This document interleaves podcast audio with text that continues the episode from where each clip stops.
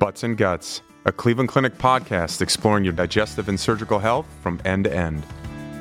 Hi, everyone, and welcome to another episode of Butts and Guts. I'm your host, Scott Steele, the chair of colorectal surgery here at the Cleveland Clinic in beautiful Cleveland, Ohio.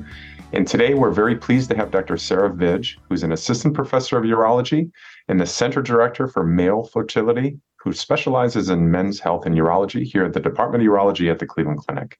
We're going to talk a little bit about today everything you want to know about a vasectomy. Sarah, thanks so much for joining us on Butts and Guts. Thanks for having me. So, tell us a little bit about yourself. Where are you from? Where did you train? And how did you come to the point that you're here at the Cleveland Clinic? Sure. So I'm from the East Coast. I grew up in Connecticut. I ended up at medical school at Northwestern in Chicago and ultimately matched at the Cleveland Clinic for my residency and stayed on for fellowship here in infertility and andrology. And I've been on staff now uh, about five years. So we're going to talk a little bit about a vasectomy. And I know a lot of people have, you know, that term may make you cringe or it may not, or you may be looking forward to it. But at a very high level, what is a vasectomy? Sure. So, uh, vasectomy is the only FDA approved form of male contraception or option to prevent a pregnancy for men. There are many options for women. So, uh, during a vasectomy, what we're doing is we're essentially blocking sperm flow through the vas deferens, which is the tube that carries sperm from your testicles, your sperm producing structures, um, into the ejaculate. So, it's a form of um, preventing pregnancy essentially by mechanical blockage. So, who qualifies for the surgery?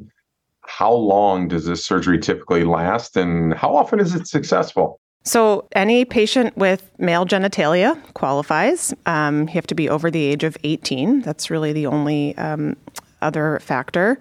And uh, the procedure itself is very quick, uh, under 10 minutes. Uh, sometimes it can be under five minutes. Um, it's very quick. It's typically done in the office. We do probably over 90% of them here uh, in the office, just under local anesthetic. Um, and in occasional situations, we will put uh, patients under a twilight type or a general anesthesia in the operating room. So, how is a vasectomy actually performed? There's several different ways to do it, but uh, essentially, the vas deferens is very easily accessible in the scrotum or the, the sac.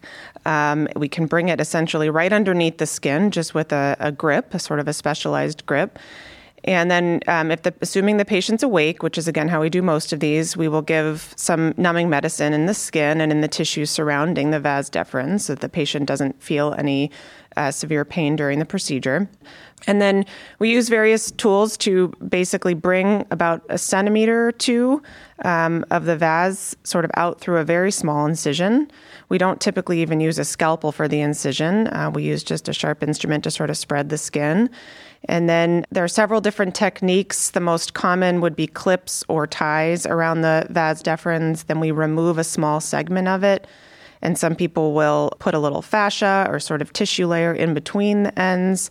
So you really can do it however you've been trained as long as your procedure is effective and you use generally more than one form of sort of mechanical blockage.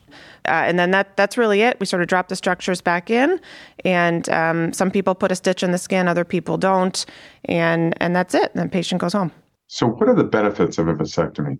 Certainly, vasectomy, like I mentioned earlier, it's the only FDA approved option for contraception for men. So it really sort of gives, I think, men some control over their reproductive outcomes.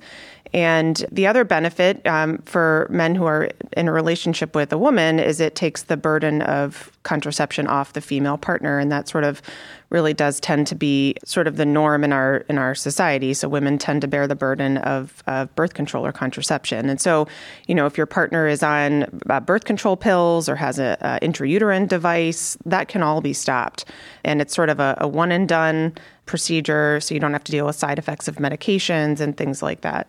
So, truth or myth? More than 500,000 men elect to have a vasectomy every year in the US. That is accurate. Truth. Truth or myth? Vasectomy is over 99.99% effective in preventing pregnancies. That is also true. It is the most effective form of contraception. Another way to sort of look at that number is to say that between one and two women out of a thousand will end up with a pregnancy if their partner's had a vasectomy. So it's pretty much as good as it gets. There's no such form of contraception that's 100. Okay, so I, I have to ask, I just have to ask, what happened if you've had a vasectomy and somebody gets pregnant? Did it recannularize or did the tie fall off or what's going on here? That's a good question. So, the most common is when we say a vasectomy has been done and it worked, that means that that patient had his vasectomy and anywhere from 8 to 12 weeks later got a semen test that showed the procedure was a success. Unfortunately, the compliance with getting that post procedure semen test is only about 50%. So half of men are sort of just saying, all right, I've seen those stats, I'm going to just run with it. And they don't actually get the confirmatory test to, to ensure that they did not have a failure because failures are rare. So, most of the pregnancies that occur after vasectomies are in men that never got their follow up testing and actually never had a successful procedure to begin with. In those who did and showed, say, no sperm, and then two years later they have a pregnant partner, the thought is that it essentially, yes, recanalizes. In other words, the two ends sort of find each other, sort of fistulize, is the way we think about it. So the sperm sort of find a pathway through. Um, fortunately, that's really, really rare. But I just make that point to emphasize that getting that post procedure semen test is really the final step in the process. And until you have done that, you really are not considered clear. Are there certain foods or medications to avoid prior to this surgery?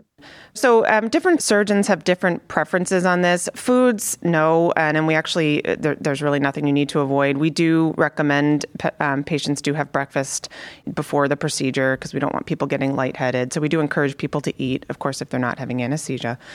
Medications, um, we don't want patients on blood thinners, you know, medications like Coumadin, Eliquis, Plavix, mostly in this patient population. That's a little bit less common. And then um, many urologists will ask that patients stop um, anti inflammatories like NSAID class of medications. So, is your ability to urinate affected right after a vasectomy? Not at all. It has no uh, no overlap with your ability to empty the bladder. And how does a vasectomy alter your libido? There's no evidence that vasectomy uh, changes sex drive. Um, you know, there are always going to be reports out there of patients who do have this side effect, and we don't really have a great sort of physiologic explanation, meaning the blockage of sperm flow should not have any impact on sex drive. Um, it's thought to maybe be a, a psychogenic or psychologic factor where they're no longer fertile and, and that may change sort of how they view their sex lives. It's hard to say. But so there are a very, very small percentage of patients who report sexual side effects after this procedure, but there's not a great anatomic or physiologic explanation for that. And so, is it possible to reverse a vasectomy? You talked a little about the recanalization. So, can you undergo a vasectomy reversal? Absolutely. Um, so, we do a lot of these here. It's another thing that I'm trained to do. It is not always successful, so there's no guarantees with a reversal. So when patients say to me, I want a vasectomy and I'll just have it reversed in five years, we really don't encourage that because we can't guarantee a success. And there are other forms of sort of temporary birth control. And it's not typically covered by insurance, and the cost is is relatively high. So the success rates are pretty good if the vasectomy has been performed recently, but again, you have to think about cost for patients. And finally, are there any advancements on the horizon in terms of vasectomies?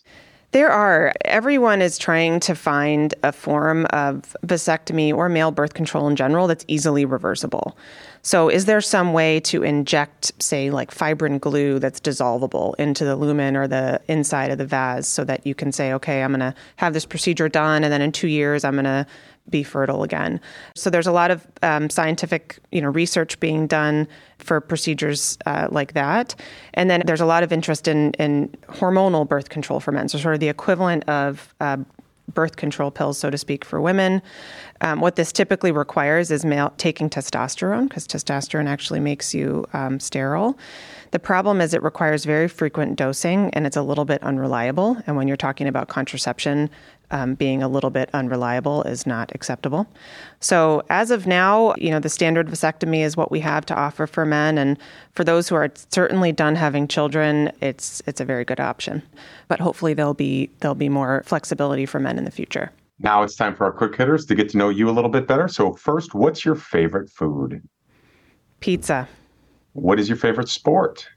Soccer flying right along. So, what is your favorite place that you've been to that you tell other people you got to go there? I would say Costa Rica. We go every year, and it's become just one of my favorite places in the world to visit.